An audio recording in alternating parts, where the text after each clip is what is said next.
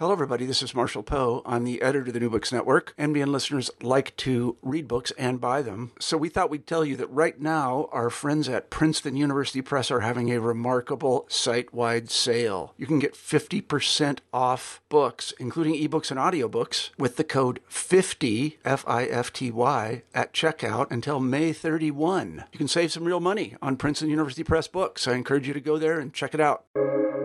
Welcome to the New Books Network.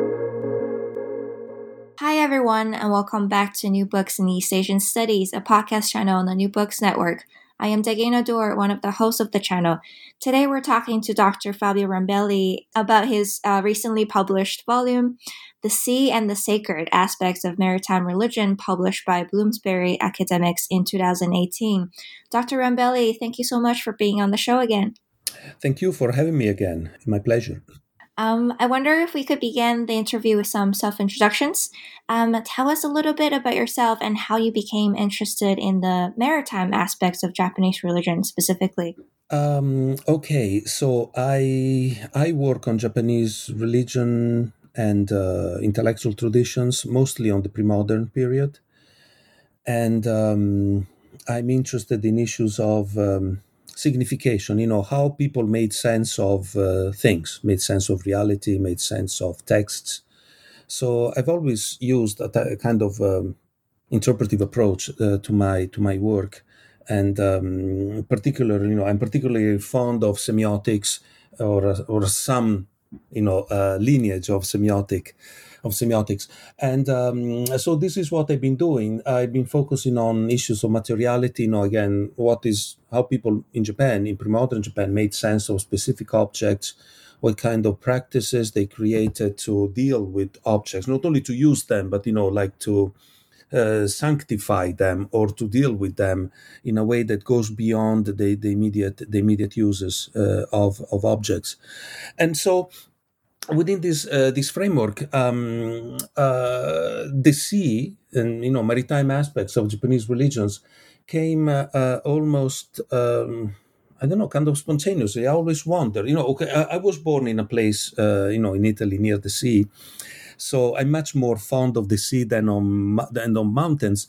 And this is kind of a silly question, perhaps, you know, a silly a, silly way of looking at things. But you know, I always wonder why does everybody in Japan working on Japanese religions um, focus on mountains? when they have you know so many beautiful beaches they have you know the sea all around japan they have thousands of islands and again everybody talks about mountains you know sac- you know sacred mountains mountain religion shugendo and all that um, so um, you know another part of what I've been doing you know, for for many years now is trying to work on issues that are little covered, little discussed uh, by by other scholars or by scholarship in general. So you know I've been trying trying to carve my way you know in the field um, like around questions that are considered like standard or, or obvious right or normal perhaps and identify topics that are little studied but still i think relevant for the study of for the understanding of of the religiosity of the japanese so the sea and the maritime aspects of religion is one of those Thank you. Yeah, and you also have a chapter in this edit volume on the semiotics of uh, boats, right? So we'll be talking about that uh, very soon. Yeah. Um, and this is a very unique volume, right? Edit volume on the sea in Japanese religions. Um, and it's featuring a really diverse group of scholars, um, you know, who study Japanese religion and also culture. Um, so I guess the question is, what brought these scholars together to participate in this edit volume? Well, this is this is a kind of pet project of myself. You know, I've been working on it for several years before the um, before uh, the the you know uh, I was able to actually edit the book, and uh, you know I was like trying to find sources, find uh, scholarship, and um, what I realized is that first of all, there is no equivalent volume in in uh, in even in Japanese. You you do have studies about. Um, um, the sea and religion, but it's mostly about certain gods in certain regions of Japan. So they don't really give you like a general sense of the impact of you know the, these maritime aspects in terms of a broader perspective on Japanese religiosity. They tend to be studies about like local practices which uh, I think is not very helpful at this particular um, stage. You know, since we know very little about you know the whole thing, but but I can I can come back to the to the local aspects of, of maritime religiosity. You know, maybe later if you're interested in this. So so what happened is that after I looked around and I saw that there's very little published on uh, maritime aspects of Japanese religiosity, but at the same time there is a lot that needs to be discussed.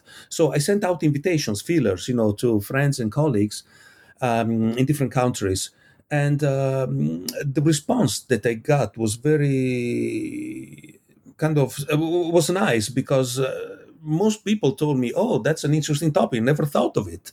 I said, "How come you never thought of it? I mean, Japan, Japan is an island, right? You know, you have."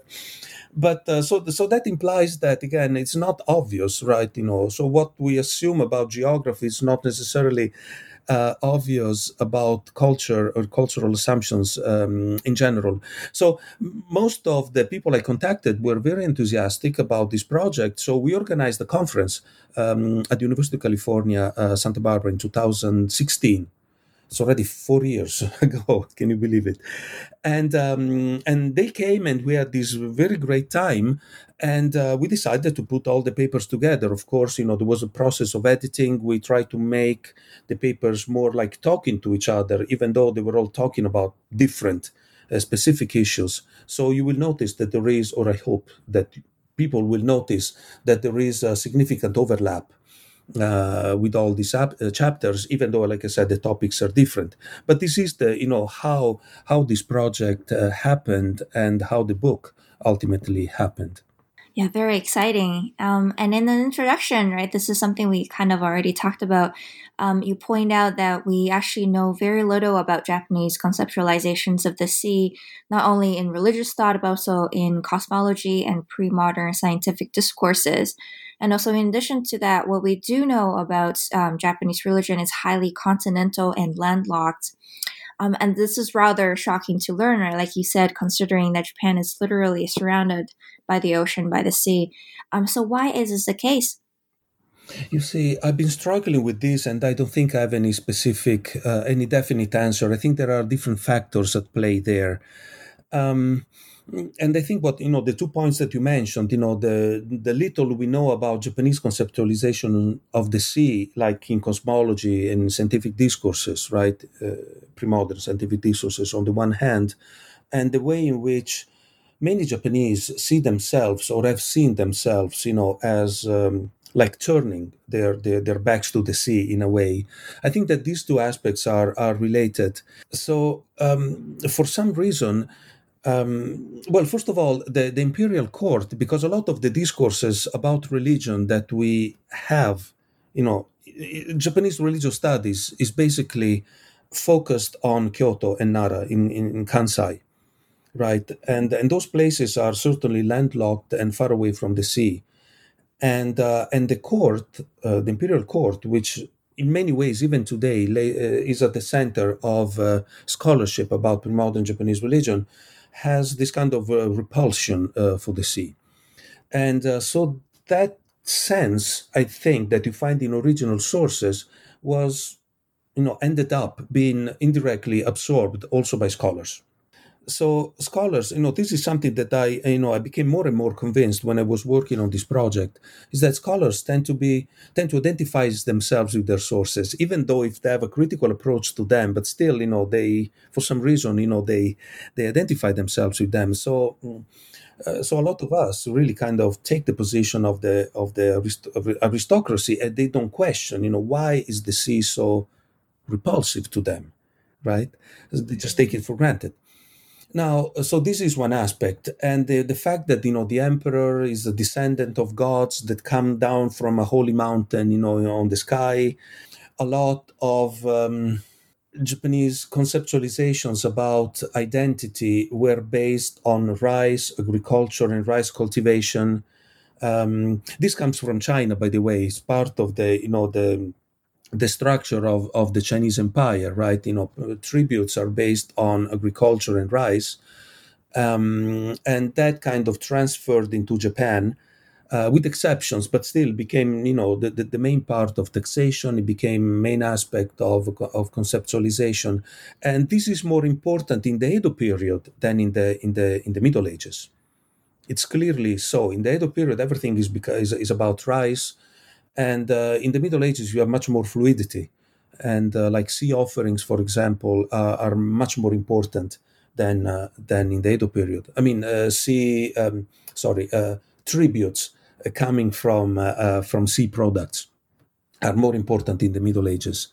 So, so I think we have a confluence of factors. Um, you have uh, uh, the, the, the, central government that sees itself as kind of uh, landlocked because of the of the discourses that were available to it. Basically, right? You have Confucianism, you have Buddhism, and all of these are religions or intellectual systems that are based on a continental um, geophilosophy. Let's call it this way.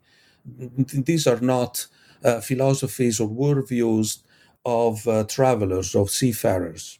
And, um, and that has influenced, I think, the development of, uh, uh of uh, the study of Japanese religions as a whole. Uh, as a whole, also because it is related to the way in which many, many Japanese see themselves.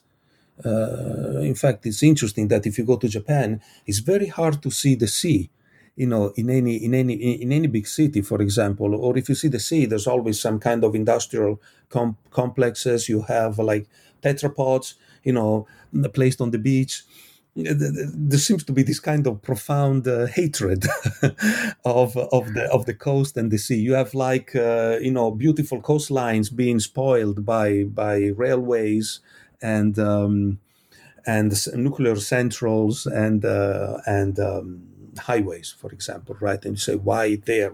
Couldn't they build it somewhere else? So, so, so there is this very deep ambivalence, I think, towards the sea. And at the same time, you also have this kind of interesting thing that the Japanese say, "Oh, we eat fish. You know, fish is part of our own, our own cultural identity, rather than meat, right?" But then say, "Where does the fish come from? You know, who brings the fish to your table?"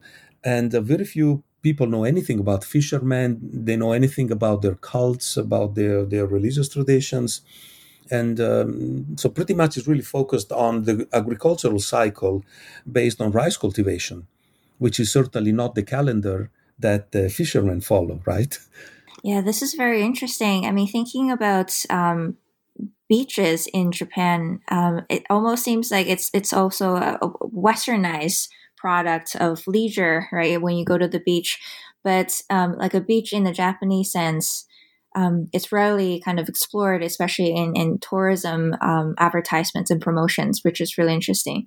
There's a lot about mountains, and yeah.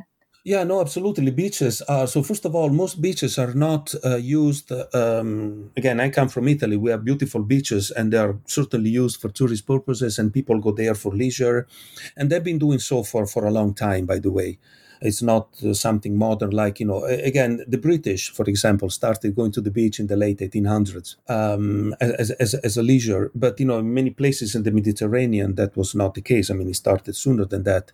And in Japan, I hear that in the Edo period, uh, going to the beach uh, was in fact one of the summer leisure that people did and that changed dramatically with modernization so so the, the the sea becomes kind of the beach you know becomes this kind of useless land where they can build uh, factories on top also because it's easier to carry you know um, uh, the products or the or the natural resources uh, needed uh, for industry. So there is a complex uh, and complete rec- reconceptualization of the landscape.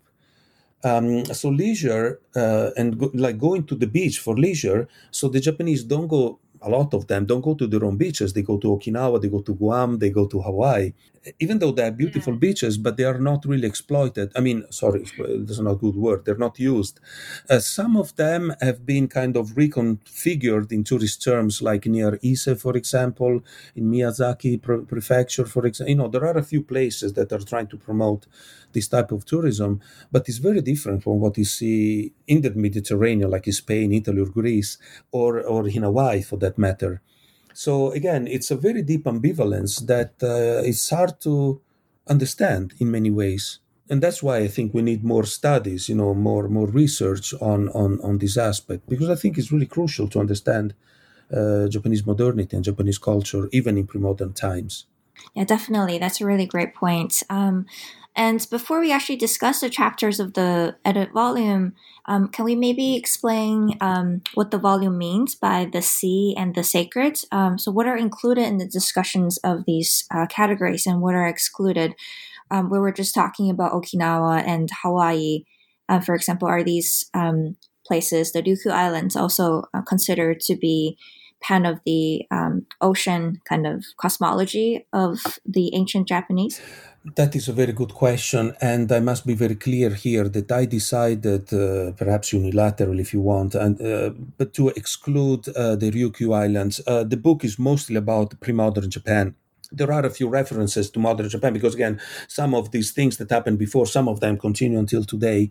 But I decided to exclude Okinawa because most of the references that you find in scholarship today about the role of the sea as a site for religion or religious practice and um, sea deities, for example. So something. That, so most of what you find today, they refer to Okinawa as as a prototype, you know, or like an archetype of uh, of Japanese phenomenon. But I couldn't see any connection, honestly, between what they do in Okinawa now and what they did in Japan in uh, in the 1500s, for example. So mm, we can come back to that later because there is a chapter on Orikuchi Shinobu that, in fact, you know, problematizes this issue. But you know, you, you have uh, you have scholars that refer to Okinawa as a kind of um, kind of Japanese museum, let's say, a museum of Japanese past that is still present. It's a very orientalizing and very derogatory view of of Okinawa and I didn't want to subscribe to it because again, the kingdom of the Ryukyu is an independent kingdom, and um, and again, the Ainu in the north who have a different you know relationship with the sea, that is also excluded from the volume because again, that was not part of Japan uh, for most of the pre-modern time. So that's why you know I wanted to see the Japanese conceptualizations, not the post-Orientalistic and kind of colonial appropriations that the Japanese Empire did um, to, to, to explain or to justify certain phenomena.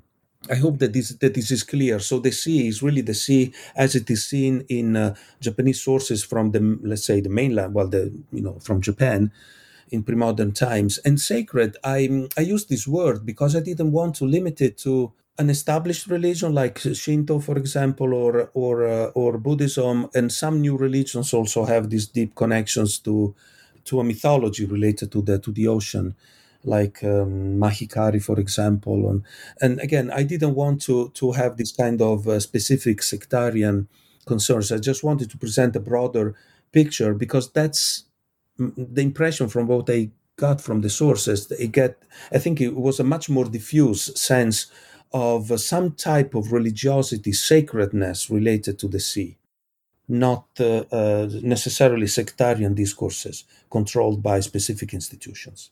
Thank you. This is really clear. Thank you for the clarification. And we do see in the chapters, in the following chapters, um, there's a lot of discussions on um, very less known kind of practices and traditions mm. surrounding the sea. Um, and through this very welcomed edit volume in uh, Japanese religious studies, um, you're actually calling for new ways to reorient the intellectual directions in the field. Um, here I'm quoting you. You're saying that we need a geophilosophy of the sea, or rather, a thalassosophy. Um, so, can you tell us more about this fascinating approach um, and how would a sea oriented or sea centered perspective help us understand Japanese religions in fresh ways? you see, this is a kind of a manifesto that you know needs to be accomplished uh, somehow. So I see this as a starting point. Something that struck my attention is that a lot of the um, descriptions of the sea are always like land centered. So you find like important authors, like I think it was that Levi Strauss who says, "Oh, the sea. I mean, there's nothing out there. It's like that. That's the realm of uh, meaninglessness and insignificance." Or you find the sea is this big like empty space where nothing happens right Uh, and and of course, if you are intellectual living in Paris and you go to the sea, you know, only a couple of weeks in the summer on the beach, not even in the sea, then uh, that's what you may think, right? But if you're a fisherman or or a sailor, then you have a completely different idea. I mean, you can identify. I mean, the, the sea is full of messages, is full of signification, right? From the temperature, from the currents, from the directions of the sea, from the movements of the fish. You can tell a lot of information there. So if you live closely related to the sea, then you, the sea is a different space, and land maybe it's more obscure and meaningless in many different ways. So this is the argument that I was trying to bring about. That, like I said, that we tend to look at the sea as land-based uh, people who think in terms of geography, right? and I, and I think we need to shift our conceptualization and place ourselves not in, like I said, in geo philosophy, but in thalasso philosophy, right? Because then geo is still the earth, right, and uh, the land, and the thalassa is the sea, and place ourselves in the sea and try to try to look out and see what we what we what we find, and and very few people have tried to do that, honestly and and I see that there's the argument, you know, you cannot live only of uh, you know out of sea, right? You need uh, you need uh, what carbohydrates, and therefore you need probably some crops, you need some stuff.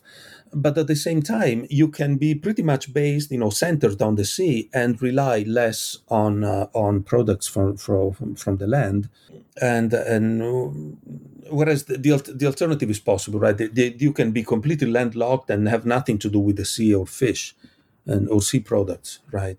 So I think it's really a different a different dimension, but it, I think it is an important one that needs to be explored. If only because of the change in the perspective that he gives us, right? So, like I said, instead of focus, taking for granted the land and you know uh, and the philosophy and, and the conceptual system based on land place our you know try to place yourself in a in a shifting you know fluid uh, context which is no longer land it becomes the sea and what kind of sensorial universe would you be would you be exposed to what kind of system of meaning would you be exposed to if you did that and how would that change our interpretation of the sacred if you did that these these are the kind of a conceptual hypotheses that I'm trying to to explore, you know, to an extent in the book, and I, I would like to to get it going. You know, I would like a lot of other people work on this on these on these subjects and see, eh, like I said, what what kind of new perspectives can can can be generated. I think we deeply need new perspectives on things at this particular time. Thank you. Yeah, this is very exciting. I can definitely see you know how this idea would open um, a lot of new doors in different fields not just in japanese religion right because no, in even in mongolian uh, studies the studies of the mongol empire there are scholars who are also trying to um, incorporate right the maritime into the mongol empire mongolia you know traditionally has been probably one of the most landlocked regions in the world, right? right? Um, far, far away from any kind of coastal region. But the sea and the narratives of, of the ocean is very much there, right? There's pearls, um, there's corals. Um, these things are highly valued, which is really interesting. So I think you're really pushing towards a kind of exciting um, territory there for a lot of different fields. Yeah, well, I hope so. No, going back to what you just said, you know, even in Tibetan Buddhism, you know, of course, the sea is an important metaphor in Buddhism, right, as, as a metaphor for the mind. But I wonder what, you know, the sea and the waves and all that, and I wonder what kind of meaning it would have had for people who were living like thousands of kilometers away from the from the sea and they have never seen it. Again, there were no documentaries, there were no movies. It was just perhaps some visual representation, right? Some paintings and try to bring that, you know, give that metaphor to a to a a, a, a fisherman or a fisherwoman, right? And when they tell you the, the mind is like the sea, their understanding would be very very different, right? So, so yeah, the sea seems to be present in many different ways, but again, the the meaning and the depth of the experience associated with that imagery is certainly different, and I would like to explore it to explore those differences and, and the richness of like, like the signification that that could bring uh, uh, uh about. Yes, and as we will see, right, in this uh, edited volume, we have a lot of chapters kind of doing these really exciting explorations into this uh, new realm, I guess, right? So, part one um, of the edit volume talks about the sea myth, right? The ancient sea myth and rituals, and also um, their reinterpretations. So, here we have four chapters covering different legendary narratives and also related rituals from ancient Japan. Um, so, the question is, I guess, how was the sea understood in these ancient Japanese myths, and how did people respond to them? Mm. The, the impression that we get from scholarship and which is reflected in these four chapters is that okay this is my interpretation of what I, what, what I what I see but is that I think the the beginning of Japanese mythology and perhaps the beginning of uh, like a pre-Japanese polity was centered on the sea you find the you know first of all uh, the two creating creator gods you know they create japan out of the sea right? It's a coagulation of the drops of the ocean. That's how japan was created. It's not land. I mean they create land out of the sea out of water. Um, so this is one aspect. And then you have some of the most ancient deities that are mentioned you know at any length in the oldest part of the of the japanese ancient mythology are sea-based uh, deities. And uh, and their clans, you know, the, the, the, clans that worship them are seafaring um, uh, people. So I think that you you clearly see that, and then there is a transition at some point which is not very clear how that happened and why, but you see a transition between this kind of sea-centered polity and conceptualization of the sacred to a more kind of uh, landlocked um, uh, vision and that probably translates you know from the um, movement that seems to have occurred you know in ancient japan. Um, so the polity which was originally in northern kyushu or maybe in western japan you know the area between let's say fukuoka to izumo uh, today right? That part so that is the beginning of japanese mythology and the early polity. And then uh, a couple of perhaps a couple of centuries later, you have the formation of the Yamato, so-called Yamato uh, polity in central Japan, and that is a landlocked place. And then you see a transformation again of uh, of uh, mythology. You have different uh, different gods that uh, that uh, enter the narrative, and you have this establishment of a new polity that is not centered on the sea right? So so i think that this is kind of uh, so what we mentioned before about you know the transition or the duplicity that we find in japanese culture and um, about the sea and also the fact that the sea seems to have a less and less important role you know if you look at the history of japanese culture well you, you can probably see the beginnings of that in the in the early mythology and in the transition between a western Japanese polity to a central Japanese polity. Thank you. And can you give us a few examples of some of these sea myth and rituals um, from the chapters? Well, um, so like I said, Japan was created, um, you know, according to the mythology, obviously, by this kind of divine, um, sorry, uh, heavenly gods, um, was created out of the ocean which by the way generated this idea generated all kinds of you know multiple interpretations in the middle ages you know to make sense of why you know those two gods were churning the ocean right there trying to find what. So this is a very productive image that continues to be elaborated upon for uh, for a millennium. So this is one example. You see also the um, the importance of uh, sea offerings in uh, shinto in particular but you know to an extent also in buddhism uh, like all kinds of fish and seaweeds and sea-based products are in fact a central aspect of uh, of the Shinto liturgy. You cannot have any Shinto liturgy of you know liturgical offerings without sea uh, generated uh, products. Of course, then they add sake and they add rice. Again, sake is a byproduct of rice, but but but again, the sea um, and the fish is central and that probably is an indication of the early diet of the of the of the japanese something that continues until today right? So even the buddhists were adamantly against uh, killing uh, you know, taking life, they were ultimately uh, allowing fish to be caught and be and fish to be used as offerings in the in the in the in the temples dedicated to lo- local deities that uh, the Buddhist temples controlled. So the role of sea uh, food offerings for the kami, for the gods, is central in the understand for the understanding of Japanese religion.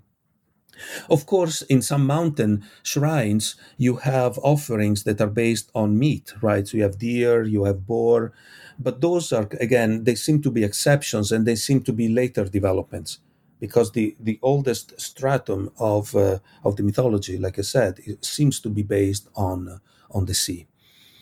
Then you have all this other this other important um, aspect. I'm talking about the chapters now, but that the sea is a duplicitous uh, realm already in the ancient mythology because that is the place where um, demons come from. And demons bring uh, pollution, they bring pol- impurity, they bring um, disasters. And so the ancient Japanese state established, um, like, how can I say, defense ritual defense outposts in the um, outlying islands surrounding the main uh, the main islands. And that's where some special some particular ritualists were located and they were performing rituals to avert you know these dangerous uh, demons coming from the outside at the same time it also implies that the sea was central for the protection of japan and the sea was incredibly powerful if you have these powerful forces coming in and out of japan right and then you also have to consider that the sea, like I just said, is the place where the most important offerings for the gods come from. So the sea is not only the place where the demons come from, but it's also the place where the sustenance of the gods and the people uh, come from. So you can see the richness of the of the you know symbolic system that is is um, based on on the sea. And then there is a chapter that talks about one very unique island in Japan. It's a, it's an island that is a god in itself. It's called Okinoshima. It's uh, off the coast uh, of Fukuoka in Kyushu, and uh, there are cults surrounding uh, around that island or based on that island, dating back maybe to the third, fourth century. Um, but again, the focus, uh, the importance of that island kind of shifted away um, sixth, seventh, eighth century seems to be the when it was the most important, and that is the time of very frequent travels between Japan and, and the continent. And gradually, the importance of the island kind of diminishes when sea routes or you know trading routes and so forth move away from northern Kyushu to, to other parts of Japan. So again, islands are not only like places in the middle of the sea, but they're also, in some cases, they are gods uh, themselves that require particular attention, particular care, and a lot of ritual action. And again, this is something that starts in the very early in the in, you know in in what is now Japan and kind of seems to be fading away in favor of a focus on mountains as the site of the sacred. Mm. Thank you. Um, and speaking of divine presences, right, part two kind of reviews more about uh, sea related or maritime deities in Japan. Um, and here we have five maritime cultic traditions uh, in pre modern Japan that are actually little known even today, right, in Japan. Uh, specifically, the chapters cover uh, maritime deities such as Ebisu, Empress Jingu Shinra Myojin and also Hachiman, as well as Shugendo's uh, relationship with the sea. Mm. Um, please tell us more about these traditions. So, what roles did these maritime deities play? And uh, who were the people that interacted with them? Were they mostly fishermen or also people kind of from the cities like Kyoto and Nara? Mm. Again, that's another interesting question. Thank you for. Um, this is, in fact, a very challenging question because one of the aspects that we encounter with maritime deities is their, how do you call them, like multifaceted nature. That sometimes the, the same deities play a, role on, you know, on land, but very often they play a different role um, um, on the sea. And and so, for example, Ebisu, Ebisu is you know the, the god of merchants in in pre-modern Japan. It's the god of wealth. But for fishermen or fishing communities, Ebisu is also the god of fishing. And uh, whales, in particular, were considered to be embodiments or manifestations of uh, Ebisu coming from the other world to offer their bodies for the sustenance of the communities of whaling communities, right? And and the spirit, you know, after killing the whale, the spirit would be returned to the invisible world, but the, the community was able to sustain itself, you know, by eating and flesh of the whale and, and by trading uh, other byproducts of, of the whale. So Ebisu, in this sense, it is a, uh, the god of wealth, but it had a very specific meaning for whaling or fishing communities. And there are different types of cults dedicated to Ebisu, pretty much all over all over Japan. It's not very clear. It starts somewhere uh, near Kobe, apparently, and uh, and it becomes important in the 12th 13th 14th century and it grows exponentially in the edo period we don't know exactly why and when this particular deity um, and by whom you know it was it was created and and, and why but but in, in Japan, I mean that is another phenomenon that we have new gods being created all the time. Some of them, you know, what uh, Miyata Noboru, the anthropologist, called uh, hayarigami, right? The fashionable uh, gods and some of them uh, are fashionable only for a limited amount of time and then they disappear and others become really really important and they keep being worshipped. And there are several cases of them. Ebisu might be one of you know an early case of this kind of uh, uh, fashionable kind of hayari um, gods right? Um, Empress Jingu is well uh, is known in sources not as a god obviously but as a kind of a shamaness and uh, and uh, and a ruler and uh, we see that later she becomes part of the Hachiman triad. You know, she's the mother of Emperor Ojin, who is the earthly form of the god Hachiman. So um, Empress Jingu becomes part of this kind of sacred uh, complex uh, surrounding Hachiman, who is probably number two most popular god in Japan today. But again, most people today don't see Hachiman as a sea related deity, which in many cases he was. And so it is important to see how this kind of female component, you know, the Empress Jingu, is related to the sea and also bring this kind of a sea based component to the to the Hachiman cult. Uh, Shinra Myojin um, um, is um, is a Korean deity, which was worshipped in Heian period Japan and later, uh, probably under the influence of some kind of mountain deities from uh, from the from the continent and so you have an interesting in, interconnection here because it's uh, it's a foreign god that becomes native nativized in Japan. Um, there is an interesting connection between the sea and the mountain, and uh, and is worshipped not on the sea but in a mountain area near Kyoto. I mean that is the the center of this deity, which again is kind of interesting. I think, and it points to some important connections between mountains and um, and the sea. So Hachiman, like I said, is um, is intrinsically related to the sea, but not many people are aware of that today. And Shugendo, as we all know, is uh, you know the general name for mountain worship, mountain religion in uh, in Japan is something that starts very early, probably around the middle, like the 13th century and um, and it's based on mountains. But but we also see um, some groups of shugenja of Yamabushi of you know this kind of mountain asceticists, uh, mountain ascetics who carry out their practices near the sea or in areas overlooking the sea. And uh, some scholars have kind of tried to investigate whether the sea plays a role, whether the a shugendo practice near the sea is different from the shugendo practice, you know, like in mountain areas. And um, there are different interpretations about that. So the chapter here remains kind of ambivalent about it. But perhaps um, something that we should consider is that shugendo is a form of asceticism based on practices that you can carry out specifically in mountains. We don't really have an equivalent of um, um, groups of people carrying out asceticism by the sea, or nothing comes to mind, unless you think about particular communities of fishermen, um, where you know they go, for example, they, they swim in the sea for for Oshogatsu, right, the New Year's, and and that is a kind of a, like opening up the sea is a kind of purification ritual. It's a kind of a challenge, you know, because you you swim in the cold in the cold water and you try to overcome uh, the elements. So I wonder if something like this could be considered a sea based form of asceticism. But again, this kind of asceticism never reached the, the, the, the systematic complexity that mountain based asceticism reached with Shugendo. And it would be interesting to explore why. And honestly, I haven't found any indications, uh, you know, as for the reason why this happened. But but I think it is important. I mean, so again, in this in this case, I think it is important to to change the perspective, right?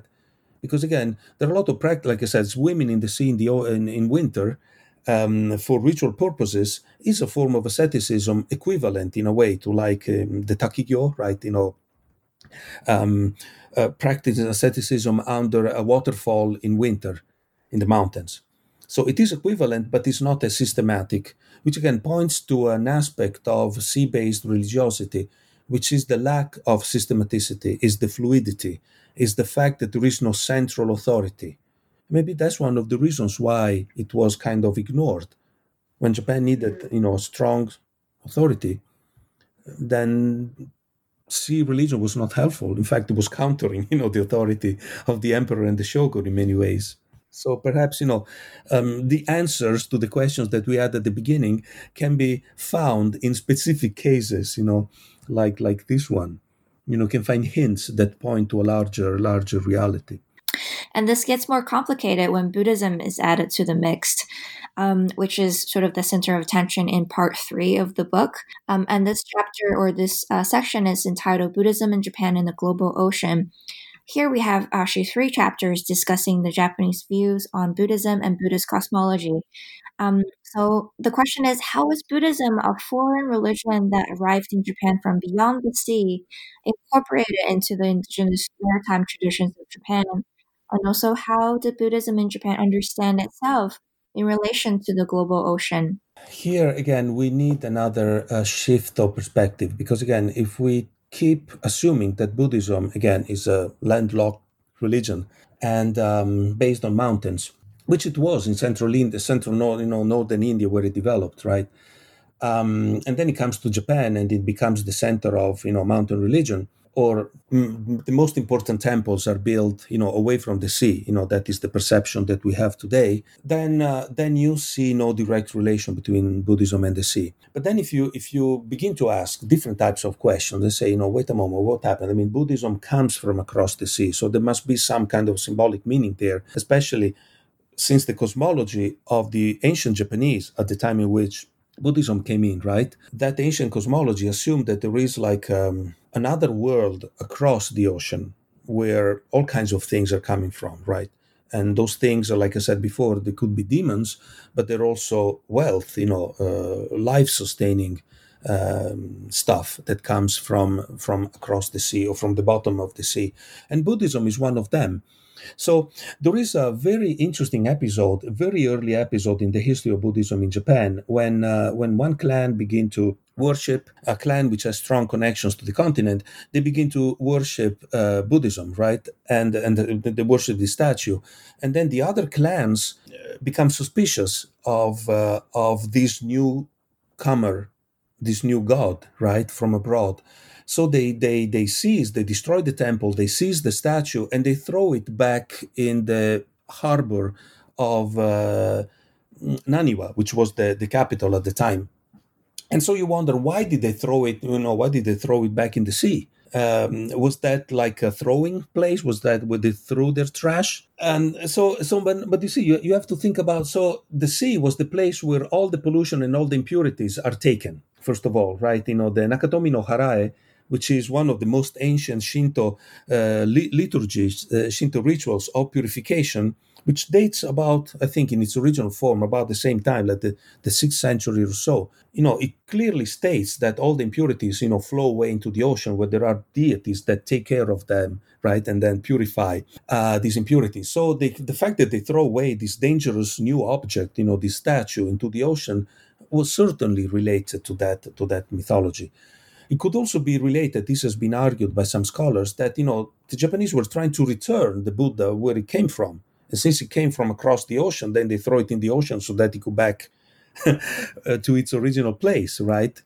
And uh, and stop causing you know uh, havoc in, in in Japan at the time. So you see that you know each any action can be conceptualized in different way depending on how you know what what is the the system of reference that you that you apply and in this case i think it's really important to try to reconstruct the mentalities of the people that were doing these actions so so again the sea is the place from where buddhism comes from and you have all kinds of you know you have things drifting ashore some some logs for example like pieces of trees that are considered ominous and and sacred and they are used to make some of the most important uh, Buddha statues still existing in Japan. So again, this is not an you know it's not by accident. They come from the sea. That means they come from the other world in a way. They were sent by the Buddhas or by the gods. So the sea becomes this very important place of mediation, I think, uh, in, for, for medieval Japanese. And so that so that's why I think it is important to try to conceptualize, you know, or to understand the conceptualization that the, that the Japanese did about the sea. And, and, and these chapters are trying to, to point to that. So that the sea is not a place of separation necessarily, but is also a place of uh, connection. It's a place that connects Japan to the rest of the world. It's a place that out of which all kinds of important things come, emerge right? And those important things can be positive or negative, right? But still, they are important, and people have to deal with them in a very careful way. And and later on, then when when you have like um, seafaring happening on a global scale, you know, from the 1500s on, right? Um, you have the first world, uh, the first Western world map brought to Japan in the early 1600s. Actually, no, it's sorry, it's the late 1500s right? And and the japanese begin to reconceptualize all that. And again they see that the ocean is really the place where things and people move. And buddhism becomes part of of uh, becomes part of it. Or or again the role of buddhism is again reconceptualized as this larger context. It's no longer at the point is no longer japan china korea and india but but but it's really a global system in which uh, ideas and images and objects and people move. And Buddhism has to deal with that in uh, in, in very crucial ways. I mean, this is really the beginning of, of modernization. Yeah, this is really fascinating. The sea or the ocean as a mediator, um, and also as a sort of a place where ideas and different kind of new practices can be negotiated. Right, it's quite interesting. Yeah, and in part four, um, the last part of the edit volume, um, it's called interpretive constructs. Here we have case studies on how Japanese thinkers um, individual thinkers speculated about the nature and the role of the sea. Um, chapter 13, for example, offers a reading of the Ruiju Jingi Hongen, a really critical text of the Ise Shinto tradition. And chapter 14 presents a study on the modern author or thinker Orikuchi Shinobu and his sea related themes in his writings. So, how are these individual interpretations differ from those that we have discussed so far? Uh, and moreover, how has the sea been interpreted in modern Japan? This is something that I'm personally interested in. Hmm. Yeah, so I mean, these are just two examples, and uh, out of many that can be imagined or conceptualized, or or they need to be studied. But the like you said, the Ruiju Jingi Hongen is a, is a crucial text of uh, medieval Shinto tradition. It's basically an encyclopedia, it's a collection, or maybe I should say a compendium of uh, sources, basically. So initially, people would say, like, uh, for scholars would say, you know, this is what, what is this? It's just a completely unoriginal uh, collection of cite- random citations, right? Apparently, there is no no principle behind them, and then and then you start looking at it, and you see that um, that. Uh, this Ruiju, uh, this this um, Jingi Hongen uh, makes a couple of crucial interventions there. First of all, it tries to describe um, the origin of Ise Shinto, and and the tradition there and the deities there, not only in terms of the ancient mythology, like the Nihon Shoki, and other commentaries, and not only in terms of Buddhism as it was done, it has been done until then, but it brings a whole lot of uh, Chinese sources and Chinese that are related to Taoism, medieval Taoism. And that really shifts the way in which the gods at least are conceptualized. These are no longer, you know, after this text, these are no longer um, like Buddhist versions of uh, of local deities or local versions of Buddhist deities, right? In the but they become really something that is more like global, international, and potentially non-Buddhist at all, especially if you bring this kind of bring to the fore this kind of uh, Taoist component, right? He also and so, the, but the main inter- intervention of this particular chapter um, is that the author emphasizes how again, these sources from China are selected to emphasize the importance of water and the sea in the ontology of the deities of Ise, which again is something that people today don't think about. I mean, Ise is kind of landlocked again, you know, is surrounded by mountains and surrounded by, by forests. But Ise is always been close to the sea and has always been deeply related to, to, to ritual practices in the sea. So we can see that um, um, that this medieval text is trying to maybe give ontological, cosmological foundations to practices that were existing at the time, but but but certainly the shift to towards the water and the importance of the sea is crucial for this text, and it shows how you know some authors at least were aware that the sea and water more in general cannot just be ignored in favor of something that is based on earth or you know mountains or fire or or other elements. Like we normally see in the in the in the in the study of Japanese religions. Now, for Orikuchi Shinobu, I mean, Orikuchi Shinobu is, is very, very important in many ways and it's been rediscovered in the last maybe 10 years, uh, 15, 20 years. But um, because he's one of the two or three authors who really try to, reconcept- to reconceptualize and reconfigure um, standard representations and understandings of Japanese identity. The first name that comes to mind is, of course, the ethnologist um, Yanagita Kunio, right? Orikuchi was partly his disciple, but he kind of uh, separated himself and he came up with a very different idea. So Yanagita is really the one who emphasized the role of the land and the mountains uh, for Japanese identity. Orikuchi was much more ambivalent. You know, he comes up with this, con- this concept of marebito, and uh, the marebito are, again, they're not clearly defined, are kind of either people or deities, or in any case, entities that come from across the ocean and bring, like I said before, wealth and um, or danger to uh, to communities in Japan.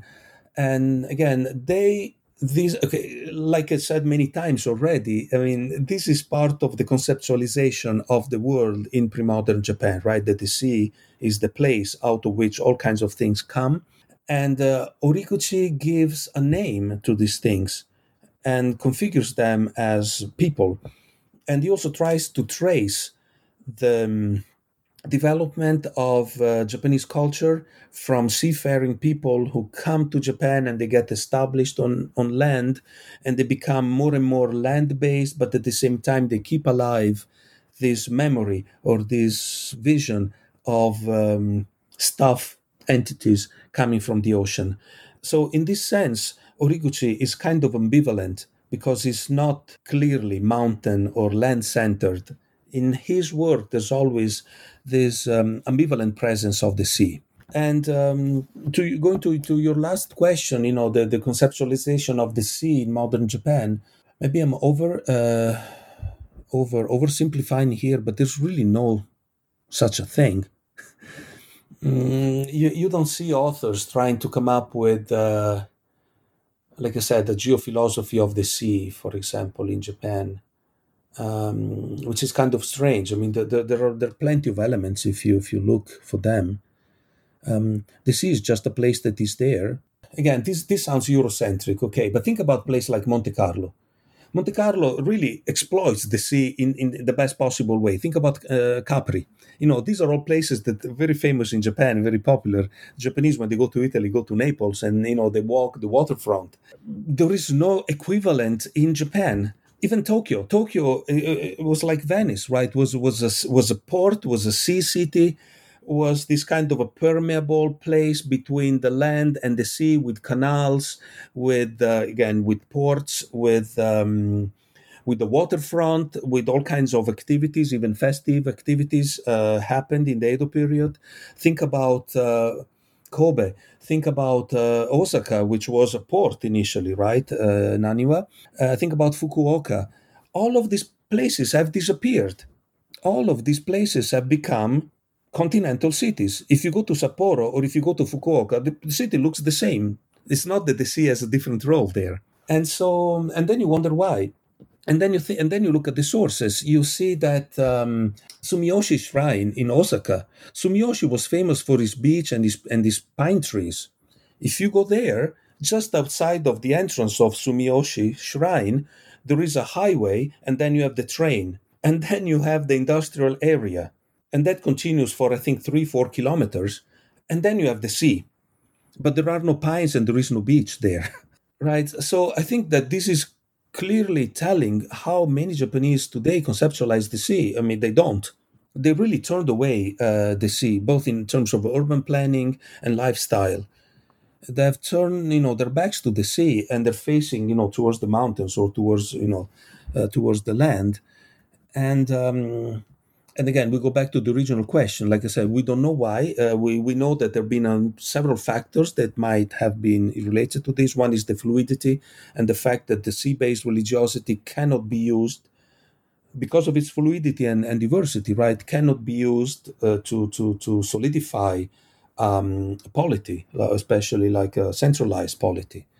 Then you have the influence uh, on of, from Confucianism, which is completely based on agriculture and therefore not on the sea and then you have um, again conceptualization of like danger coming from the sea right? You know you have foreign powers encroaching upon japan in the mid uh, 1800s and early 20th century right? So the sea becomes a place of danger rather than a place to, to exploit and use.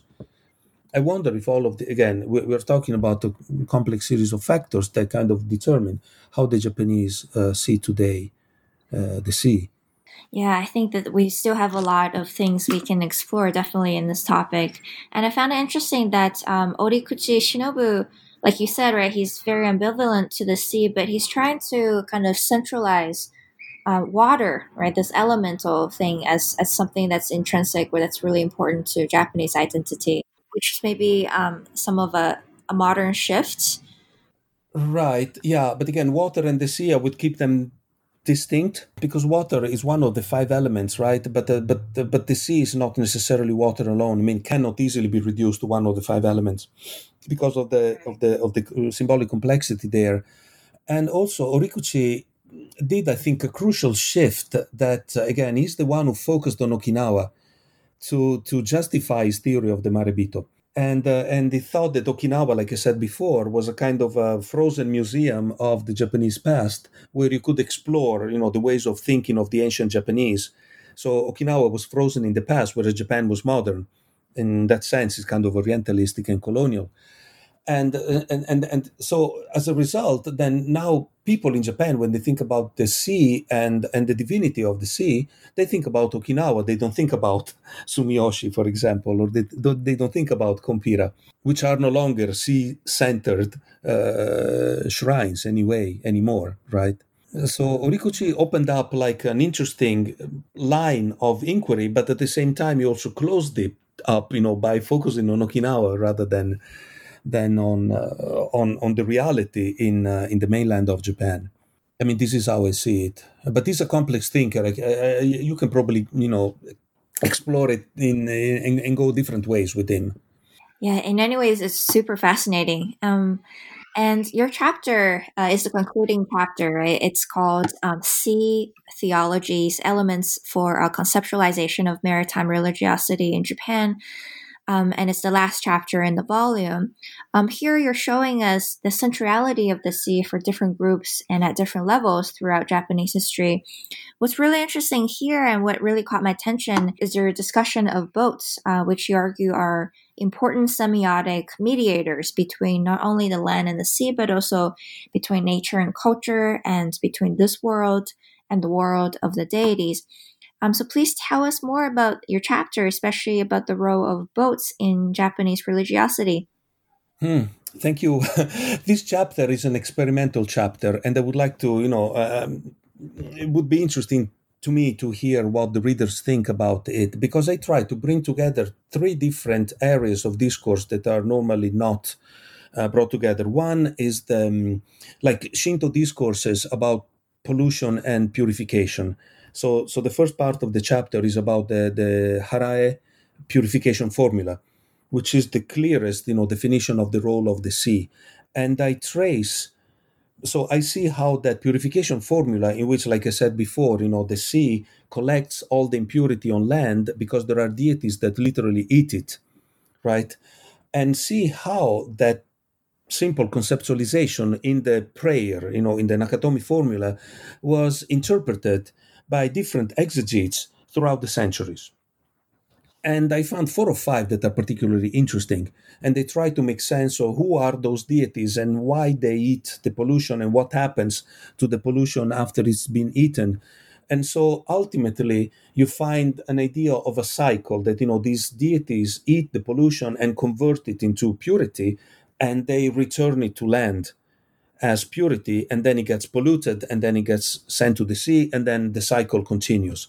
This is one possible way in which this has been conceptualized. But again the sea becomes this important mediator right that that converts pollution into purity or dangerous stuff into good stuff.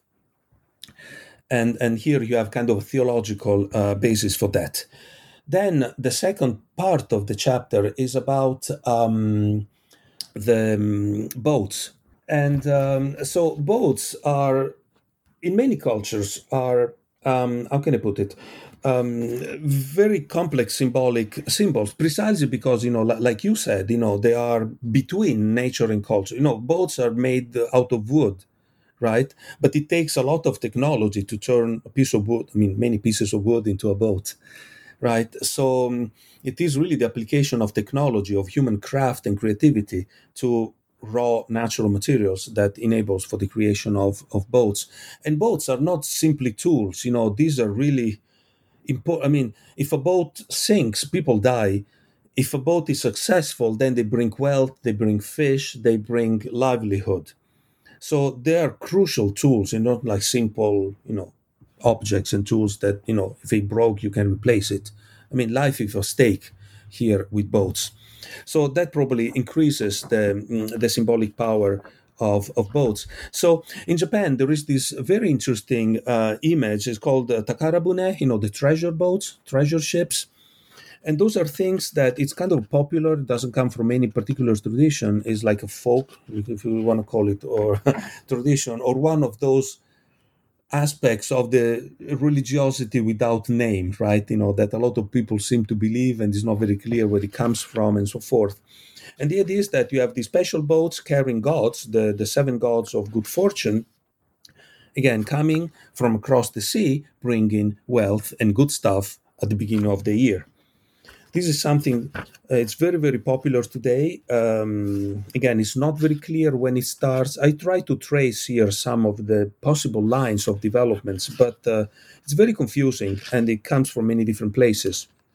What i found fascinating is that um, the boats of admiral zheng he you know in the 1400s um, were called the treasure boats because again they went all over the world and brought back to china all these unseen uh, uh, treasures right? So i wonder if that contributed to the imagination of uh, treasures you know and uh, unimaginable things being brought from across the ocean. Um, and then and then um, pretty much all Japanese boats that I can that I know of have little gods in them, you know, and those are protecting deities that are enshrined in the boats following different procedures, and those procedures um, differ according to the to the region. But basically, you have a male and a female. You have uh, um, you have symbols of good fortune. You have symbols of fertility and productivity that are kind of uh, encased, you know, within this little box that then is placed under the main mast of the of the boat and uh, which implies that um, that the boat is a receptacle of the gods and that kind of justifies its importance and, and the role of a mediator, right, between this world on, and the and the world of the deities. This is something that we normally don't think about. But again, it is an important part of Japanese religiosity, and there are very few studies on this. Beyond, like I said, like um, ethnographers describing particular local traditions. But but this is widespread all over Japan with, with variations, of course. So I wonder, you know, maybe boats do have this particular um, meaning as as mediators among different levels, different orders of the real, like like you said, you know, nature and culture, land and sea, this world and the other world, in in a way that has no equivalent in any other object that I can think of. Can you think of anything similar to boats that that kind of mediate among so many different orders of reality? Um, airplanes. no, but airplanes. No, I mean, but they're not deified. I mean, come on. That's true. I mean, I don't know. Maybe they have a little shrine in the airplane, but I doubt. And and and if it is so, it may it will have it will be based on the Funadama on on the boat deities, I think. And Funadama are very ancient in Japan. They're mentioned in the Nihon Shoki. Interesting. Um, and I'm thinking about maybe animals like horses, and because they often can take on different forms and be deified. Elephants. Right, but they are not between different. I mean, it's not between land and anything else, right? They, they are so. I mean, and and it's true. I mean, uh, horses need a different type of human technology to to control to master them, but they're not made by humans in a way, right? Whereas in the case of the boats, really have like humans creating them out of scratch, literally, or really changing nature into into into the boats. Um, there is also another l- level that. Uh, it's mentioned in passing in the book, but uh, I don't make a big deal out of it. But it is, in fact, it is the fact that you know the boats are made with the trees that come from very often they come from sacred mountains. So that that would add you know another layer of uh, mediation you know between the sacred mountains and the sea. So it's a different aspect, uh, two different orders of reality, right? We know that mountains in pre-modern Japan were off limits to most humans only few people, only the kikori, right? I mean, the tree cutters uh, who had a special permission. You know, they went to the mountains to cut special trees for particular purposes, and they took them down, and they were processed into cultural artifacts. So um, it's a it's an yet you a different layer of mediation that boats have. So I think in that sense, I mean, they're kind of crucial and potentially very productive to study. Definitely and thank you for your answer on on these questions. And this is this is just something that I'm wondering about. And I know that this edit volume is is pr- mostly kind of covering pre-modern Japan, but this is a question that I'm sort of uh, wondering about, and it would be interesting to see further discussions into this. Right. So, how, for example, the the American black ships, right, entering the Bay of Edo at the time, right? How would these kind of Western conquests of imperialism, colonialism through the sea, right, via the ocean, um, disrupts these kinds of Japanese conceptualizations of the sea, and also how they kind of use the ocean also in other ways to to conquer or make conquests um, in other parts of the land, right? And also thinking about the the uh, Mongol invasion to Japan, that's also a, a, story based on the sea. It's a lot of interesting things that just came out um, after reading this fascinating book.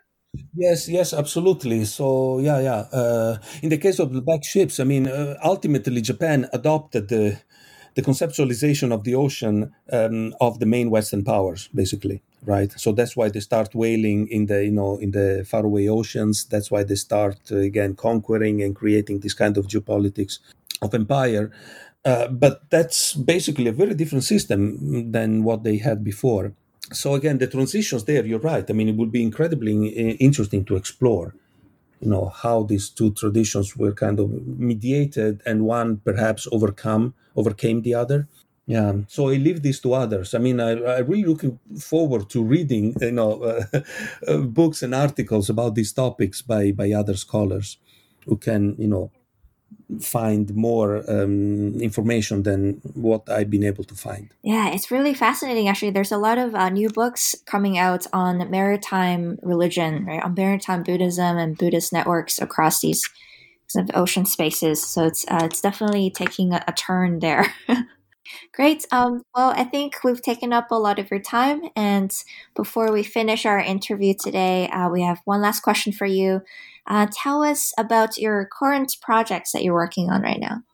Oh, so my um, I keep working on the sea, um, trying to look for new sources and new materials.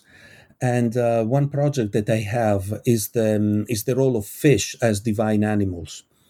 So um, I'm I'm finding material on that. I mean, I found material. I'm trying to put it together because again, when we talk about animals and the sacred, you always think about land-based animals, right?